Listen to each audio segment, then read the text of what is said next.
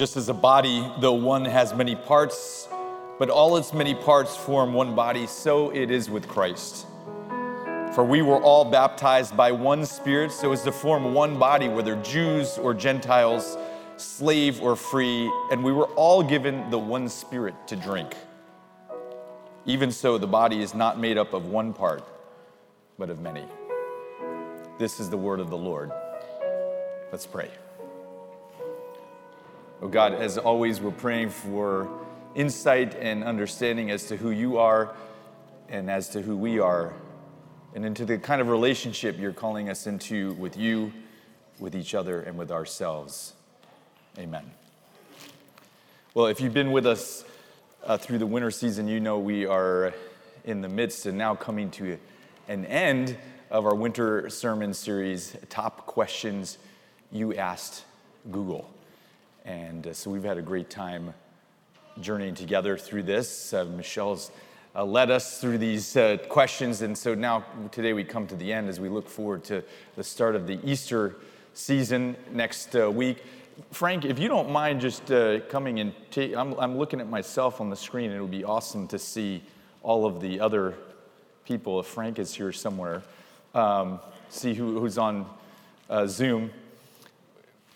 Glad to see you, everyone here, by the way, today. We do have a whole another community uh, online or another gathering on, online, so we want to see all of them. As to, I see Brian. Hi, Brian, down in Florida.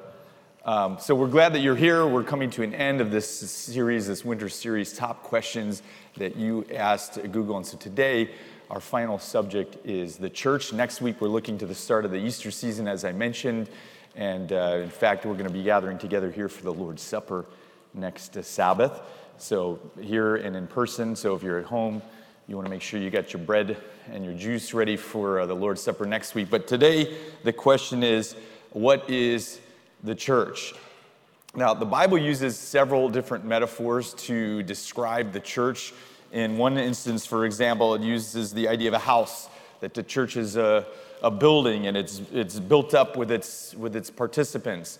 Uh, our text of emphasis uses the metaphor of a body. It says the church is a body, it's the body of Christ. In fact, Paul tells us in another place it's a body and Jesus is the head. And we function as body members if you have confessed faith in the Lord Jesus, then you are part of the body. In fact, everyone who is baptized and confesses faith in Jesus is, is automatically a part of the church. So, what is the church? Well, the church is you. If you've been baptized, and confess faith in Jesus, then you are the church. And so, the, the, the church is this, uh, is this body made up of people who believe that God has worked through the Lord Jesus. Doesn't matter where you are, if you are alone on a, uh, a desert island, uh, a desert island, deserted island, or desert island, or in a desert, wherever you are, if, you, if you've been baptized and expressed faith, you are, or deserted island, those are my favorite, with, with dessert, that has dessert. Um, I'm hungry, obviously, today. Anyway, if you are alone, if you're on the moon and you've expressed faith in Jesus and baptized into his name, you are part of the church. And so humans, people make up the, the church. And so everyone, if you confess faith, you have been given, according to Paul, one spirit to drink. I recognize not everyone here may have confessed faith yet or been baptized yet, but if you have, you're part of the church. If, if you haven't and you're still among us here today, we are glad that you are here today, whether you're online or in person. But the church is made up specifically of people who've confessed faith in Jesus. And so you're part of the body. And uh, we're told by Paul that the Spirit works within the church. The Spirit works to bring us together, and we all drink from the from the same cup, the same fountain, if you will. And so, what, what do we do as part of a church? That's the starting question for today. What does it mean to be an active uh, body member of the, of the body of Jesus? All right, Jesus is the head, we're the body. How do we be active members? Well, first of all, we contribute according to our giftedness. We didn't read all of 1 Corinthians 12 our text of emphasis. But if we had, you would read where Paul goes on to talk about the different members of the, of the body and that each member has its part to play according to the giftedness that the Spirit may give. So some of you may have a gift of hospitality, or some of you may have a gift of friendliness, some of you may have the gift to teach, some of you may have the gift to, to cook. Uh, we're, we're getting ready for you, by the way, because that kitchen project is going to start soon. May ish. May-ish, and then we're going to be ready to cook. So whatever your gift is, this is you all work together. We don't, we don't, the, the, the church is not designed to have sleepy parts. Have you ever had a part of your body that fell asleep, you know, because you were leaning on it too long, and then, uh, and then you get up and move and it's asleep, right? It's not comfortable, right? The church is designed to have uh, people using their gifts and as a part of the great uh, community of faith. And so each person has abilities, skills, talents, and giftedness, and God is inviting us to contribute those in uh, accordance to His will in the community. Secondly, how do we become active? Uh, or how do we be active body members in the body of Christ? Uh, we encourage each other. Paul in, uh, in Hebrews tells us that a key part of being an active part of the body of Christ is to encourage each other, spur each other on to love and good deeds, is specifically that word that he uses. Uh, I love this idea that we are designed to encourage each other. Imagine a community of people who, who are together to encourage each other. You know, unfortunately, sometimes churches are not known for encouraging each other. In fact, sometimes churches are known for discouraging each other, but that's unbiblical. The biblical model of church is you, you encourage each other, you lift each other up, you spur each other on toward love and good deeds. This is the, the Jesus model. And then, then finally, how do we be active body participants in this body of Christ? We don't give up meeting together. Again, this is Hebrews chapter 10 verses 24 and 25. The Apostle Paul, who wrote our text of emphasis today, is also writing here. He says, Don't give up uh, meeting together, as some are in the habit of doing. Apparently, this was a challenge in, even in the first century, but encouraging one another, and all the more as you see the day of the Lord approaching. So, you, you, you, if, if you're going to be a healthy part of the body, you're involved in the body and you're encouraging uh, one another. You're using your giftedness. This is all a part of being a healthy, non sleeping part of the body of Christ. And again, if you have confessed faith in the Lord Jesus and you've been baptized, you are the church. All right, that's it. You are the church. Um, so this sounds easy. I answered the question that was put before us. The church is you. If you confessed faith and you've been baptized, you are the church. And we've already talked about what uh, the church does, what you do as a church, and so we could uh, wrap up here, and I have done my job. But, thank you, Priscilla. Uh, but I got a little more, all right, because this sounds uh, easier than it ends out being. You know, some of us get discouraged with the, the church, and we don't function as a healthy participant in the body of, of Christ. And so uh, we got to ask ourselves what hinders someone who has confessed faith and been baptized from functioning as a healthy part of the body of Christ, right? What, what hinders a person? Because this happens all the time. People will confess faith in Jesus and they will be baptized, but then being a part of the, the community of faith is, is challenging, it's difficult. And so, what makes that difficult? Now, I am sure that you could provide a long list of reasons in which people uh, are not active parts of the, of the community of faith, even though they may have confessed faith in Jesus. But as always, I have brought you three, a gift of three, if you, if you, if you will. Three, three reasons why sometimes, even if you've confessed faith in Jesus and been baptized, being a part of an, uh, uh, the body of Christ, an active part, a healthy part, can be incredibly challenging. And the first one is, I think, widespread disillusionment with the church as an institution. This is a big one. Why do people who confess, they believe in Jesus, confess faith in Jesus, followers of Jesus, and have been baptized and yet not function as an active part of the church? Why does that happen? Disillusionment with the church as an institution. And in fact, sometimes we think of the church only as an institution. We think of the administrative bodies of our, our different uh, sects or, or, or, organizations of church, whether it's Ad, the Adventist administration or whatever administration you may come from. There's a lot of reasons to be disillusioned because they do things and make pronouncements, and it can be discouraging, and we get all discombobulated, and this can affect our ability or willingness to be identified as an, a part of the body. So we just got to be real. There, there are good reasons sometimes to be disillusioned, but we also cannot forget, again, that the church is not the institution, right? The church is people, it's human beings. And uh, yes, there are administrative and institutional elements of any gathering of, of, of people, but at its heart, the church is designed to be people, people confessing faith in Jesus who come together and live together and and, and, and wrestle with challenges together and be diverse together.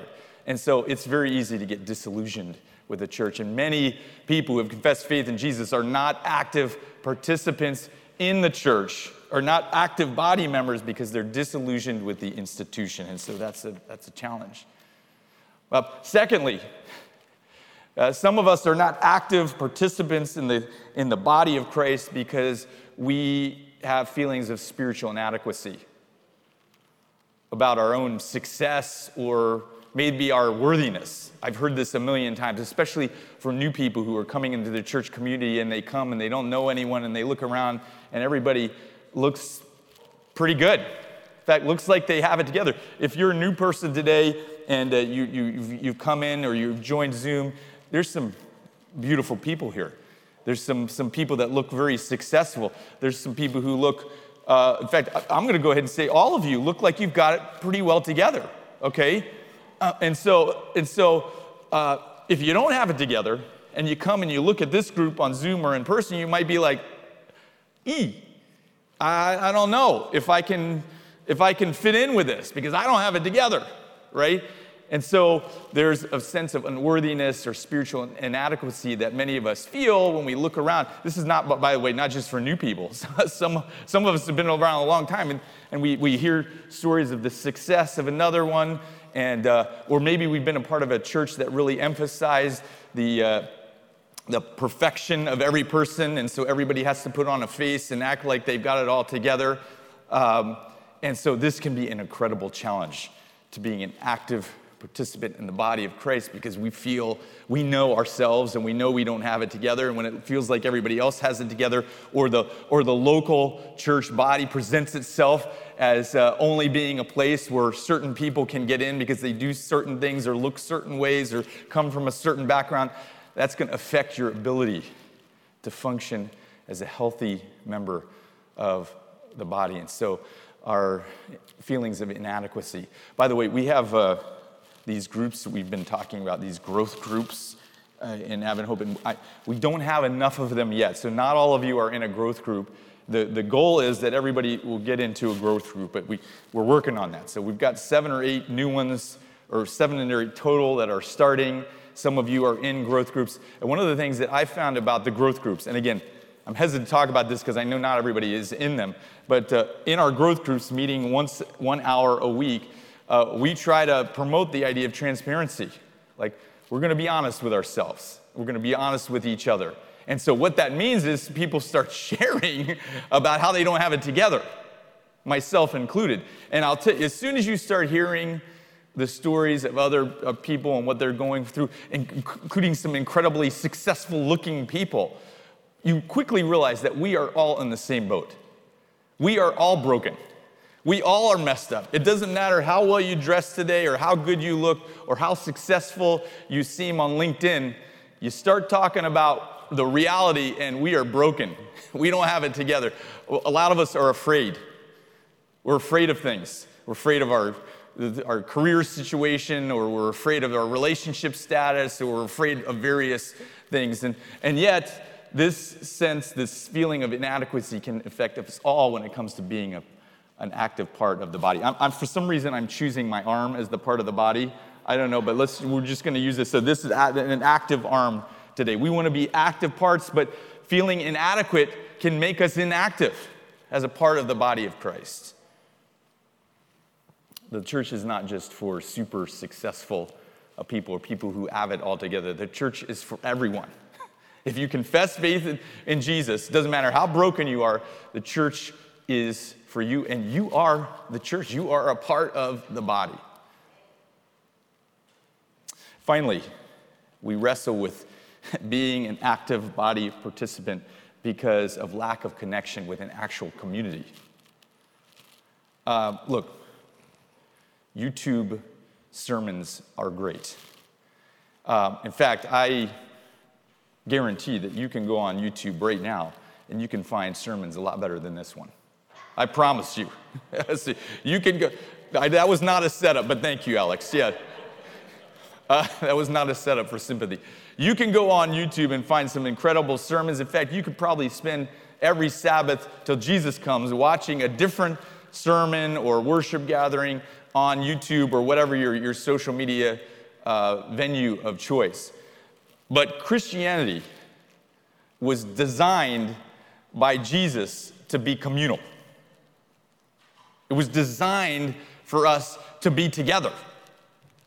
Now, this has become an inherent challenge during the pandemic, but thank God that uh, Zoom and other tools like Zoom have existed during the pandemic because we have found a way, as my, again, Brian, I'm going to prick on Brian because his screen is on. As, as, as we, I, I have never uh, met Brian face to face. I was face to face, I've met him, but never in person, all right?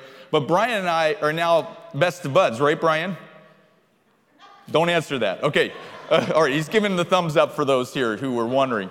We've never, we've never been in person together, but we, we, we commune together because we are in groups together and we've prayed together and we've had a great together, time together. And sometime Brian is going to come visit us in New York, and sometime I'm going to go down to visit, visit uh, Brian in Florida, preferably next February. So, Brian, I don't know what you're doing next February, but I've got three kids. We're all coming down to visit you in, in Florida. The church is designed to be communal. And so, if your church experience is, is only one that's by yourself, with, with YouTube sermons or whatever, as great as they can be, you are missing out on the killer feature of church. Church is designed to be done together. Jesus spent three and a half years when he started the church living and breathing and eating and laughing and crying with people, humans, real humans together. And again, thank God that we can do this now in person, we can do this online. We've laughed, we've cried online together too. So, coming together with other real humans. Now, there was a time in history when it was thought that truly spiritual people were the people who could go off on their own and live by themselves and be very, very spiritual. And the further removed that they were from society, the more spiritual that they, they were. But this is not biblical. Spirituality was not to be, Christian spirituality was not designed to be done all on one's own.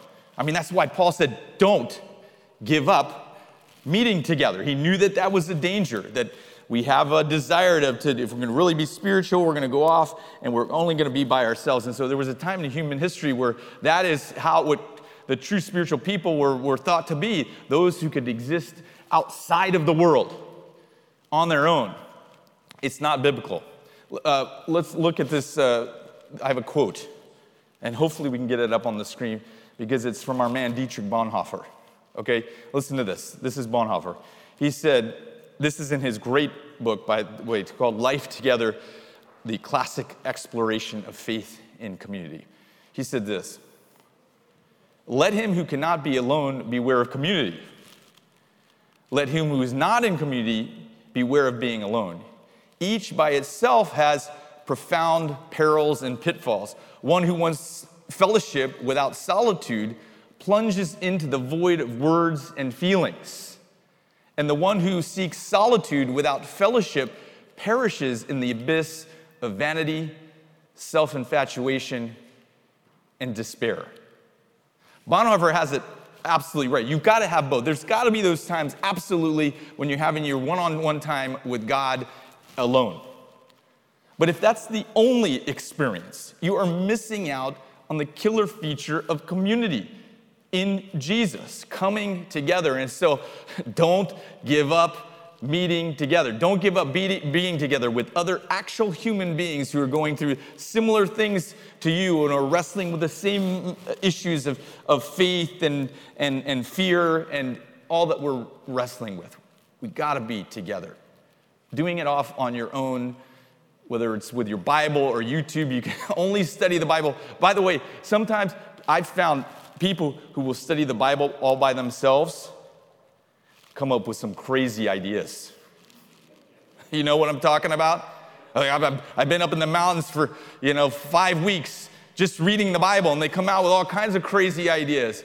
Um, good.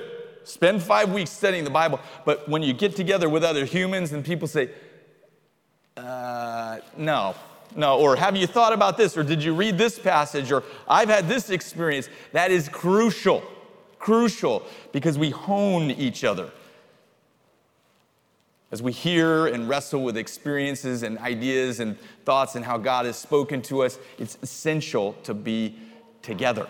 All right, so there's a time for solitude and there's a time uh, for fellowship. And so this leads us to our last big question. Okay, well, we've got these challenges that many of us, and again, we could have a long list of, of other reasons why a person or you or who might not be an an active part of the church. Again, if you've confessed faith in Jesus and you've been baptized, recognizing not everybody here today or online may be in that case, but if you have confessed faith and you've been baptized, you are the church. You are in the, the church, but maybe you're not an active part of the church.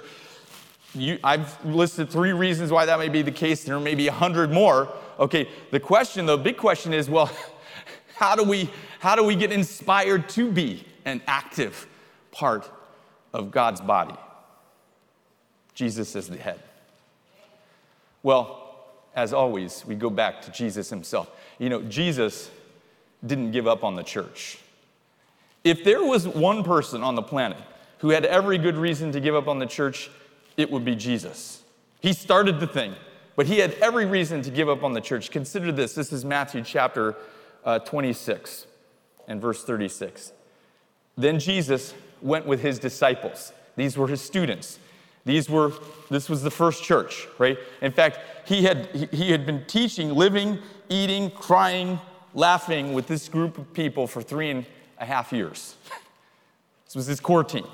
This is, going to, this is the church. So then Jesus went with his disciples to a place called Gethsemane, and he said to them, Sit here while I go over there and pray.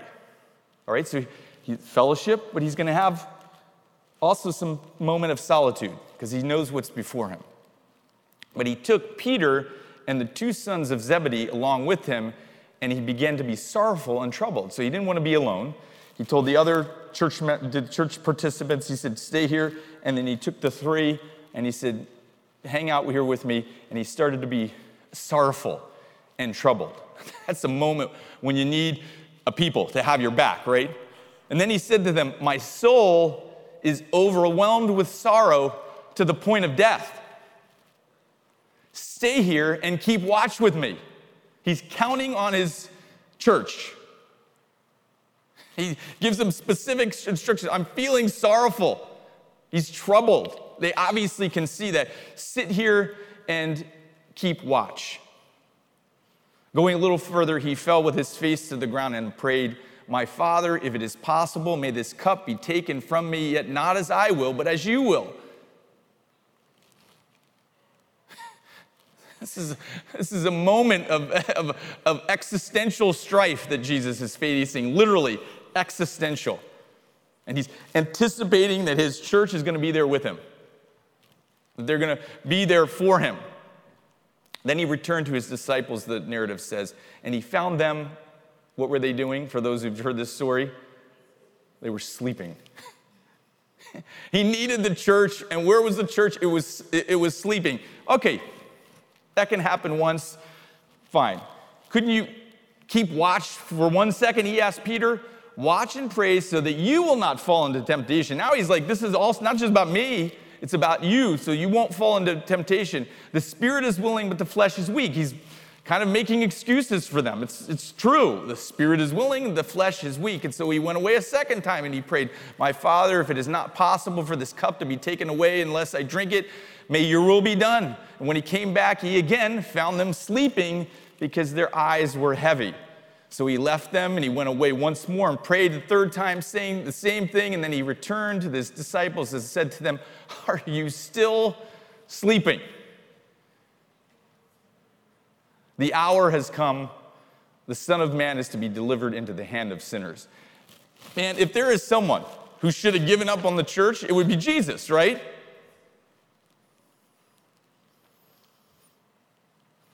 So the soldiers come to arrest Jesus, and we're told that all the disciples deserted him. All of them left. That's the church. The church was gone. How disappointing is that? You've spent three and a half years with this core team. You're gonna, you're gonna build this thing into a movement that's gonna change the world, and in this moment of despair, they're sleeping, and then they desert him. And then you know the story continues, and his top guy, Peter, top guy, told Peter, You're gonna help lead and build this church. You, you, you're gonna, you're the core member of the core team, and we're told that Peter, three times, first to two young girls who came to him and said, uh, Aren't you with Jesus? Ah, no, don't know what you're talking about. And then he does it a third time. Disappointed with the church. If there is anybody who should have given up on the church, it would be Jesus. But Jesus didn't give up on the church. Jesus died for the church. Jesus didn't give up. He wasn't like, you know, y'all are done.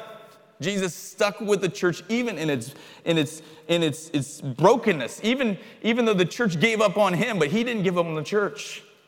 Jesus believes in the church. Because Jesus stuck with the community of faith, because Jesus stuck with humans, we can be transformed and changed into the kind of people who also stick with each other who also care for each other, who also love each other, who also encourage each other. So in Christ, Paul writes in Galatians, so in Christ Jesus, you are all children of God through faith. For all of you who were baptized into Christ have clothed yourself with Christ. There's neither Jew nor Gentile, nor slave nor free, nor there is, is there male or female, for you are all one in Christ Jesus. Because Jesus didn't give up on the church, even when the church gave up on him, we too can be empowered to have a new relationship with our brothers and sisters who have confessed faith in Jesus. We can overcome the frustrations, valid frustrations that we have with the Christian community. And we can work together through the power of the Spirit. We all drink from the same Spirit our text of emphasis to say we can all drink together to work together to make a community, a beloved community that is working for justice and mercy and peace in this broken world. In Acts 2, we're told that after Jesus died and he rose again, the disciples now they're They're wrestling with what it means to be the church. They came together and they prayed for 10 days. And after 10 days, the Spirit was poured out in a profound way, and they were transformed and changed into the community that God was calling us and them to be. And we are part of that great tradition a tradition of humans, broken humans, messed up humans, humans who don't have it all together, who, though confess faith in the Lord Jesus, who are baptized in his, his name, are, and are then empowered by his Spirit to function as a community together that encourages and lifts up and loves not just each other, but also the broken world around us. We've got another quote from Bonhoeffer here. He says this if Levi's got that on the screen for us. Jesus Christ lived in the midst of his enemies. See, it's not just about being uh, in community with each other. It's also about being in community with those who don't agree with us. Jesus Christ lived in the midst of his enemies. At the end, all his disciples deserted him. On the cross, he was utterly alone surrounded by evildoers and mockers. For this cause he had come to bring peace to the enemies of God. So the Christian too belongs not in the seclusion of a cloistered life, but in the thick of the foes. The Christian doesn't belong just watching YouTube videos and filling themselves up with good and spiritual things, just reading one's Bible alone. The, the, Christian life is one that's out in the broken world, even a broken world who doesn't feel good about the Christians, who are, as Bonhoeffer says, the foes. There is his commission, his work. The kingdom is to be built in the midst of your enemies.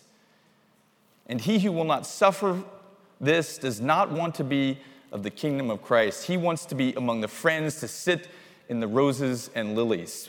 Bonhoeffer is saying, like, if you're only anticipating that this Christian experience is going to be all Disney, then you don't get it.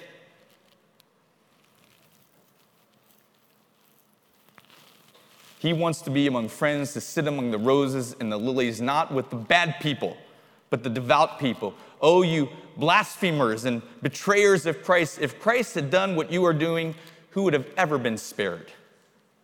Bonhoeffer is saying, look, this, this experience of being an active part of the body doesn't just mean being in the midst of the community of faith. It also means existing in the broken world, a broken world that doesn't even care for it. And so thank God for the church that we can encourage each other and we can and that we can hone each other and we can and that, that we can share joys and sorrows together. But this also empowers us to be out in the broken world that may not care for the person who has confessed faith in, in Jesus. Bonhoeffer was right. The church doesn't exist just for itself, it, it's designed to be God's hands and feet in the very, very broken world. Historian Rodney Stark, who I love to talk about because he is a, a, not a Christian historian, but a historian who is asked the question how did Christianity go from this little group of believers in the first century to a worldwide movement in three or four centuries? And his, the summary of his statement is they loved and cared for each other. And they also loved and cared for their communities. When, when, the, when the Romans uh, were unhappy that uh, they had given birth to little girls because boys were valued more. And the, and the Romans literally put their little daughters out for the wolves to take them because that was a way for them to say, we, we weren't responsible for their, for their death because they didn't want or couldn't afford them. That's what they did. You know who went and saved the little girls? The Christians. And, and, Stark makes the case that this is how Christianity grew. People started to recognize that these people don't just care about themselves, they care about their communities. They care about the little girls that nobody else was caring about. And they went and they got them and they gathered them together. And this is the kind of community God is calling us to be as a church. And so we get disillusioned with the institution and we get frustrated because we feel like we're not good enough.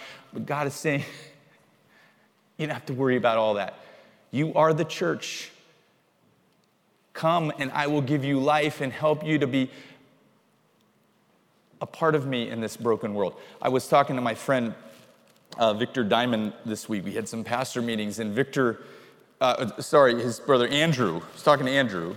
So, Andrew and Victor are both from the Ukraine, pastors here in the New York Conference, but they have family back in Ukraine. And Andrew was telling me that, uh, that his brother uh, was at home and a bomb fell, and the house fell down, and the brother was under the rubble for hours. And who and came and pulled him out of the rubble? The Baptists. He was like, thank, thank God for the, but the Baptists, who you don't know, they're Christian brothers and sisters, right? the, the church is, is various and diverse. The, the Baptists came and pulled them out because they, they felt that God's commission was to go and help those who had need. And so they literally rescued him from the. He was going to die because nobody else was out there trying to find people. So the Baptist, the Baptist church pulled his brother out. Man, the world is a broken place. It's getting more messed up as the day goes on. And what the world needs is people who have been transformed by the love of Jesus. Who've confessed faith in him, who have been baptized him, and who acknowledge that they are part of the church, as broken as the church is, and then go out into this broken world with love and joy and peace and compassion and make a difference, even if they're making a difference among their enemies. This is what the world needs today. It doesn't need Christians who are excluding others. It doesn't need Christians who are negative about everything that's going on. It needs Christians who care it needs a church who cares about a broken world and believes that when God said He came for the world, that's what He meant. He came for the whole world. And so Jesus is calling us to be the church that drinks all of the same spirit and is empowered despite the flaws, despite the institution, despite our own inadequacy and fear to still be peace and love and compassion as the hands and the feet and the body parts with Christ as the head. And so, as we recognize the brokenness in our own hearts and the brokenness of this world, may God work in us to help us to be the church that He longs for us to be. In Him we pray. Amen.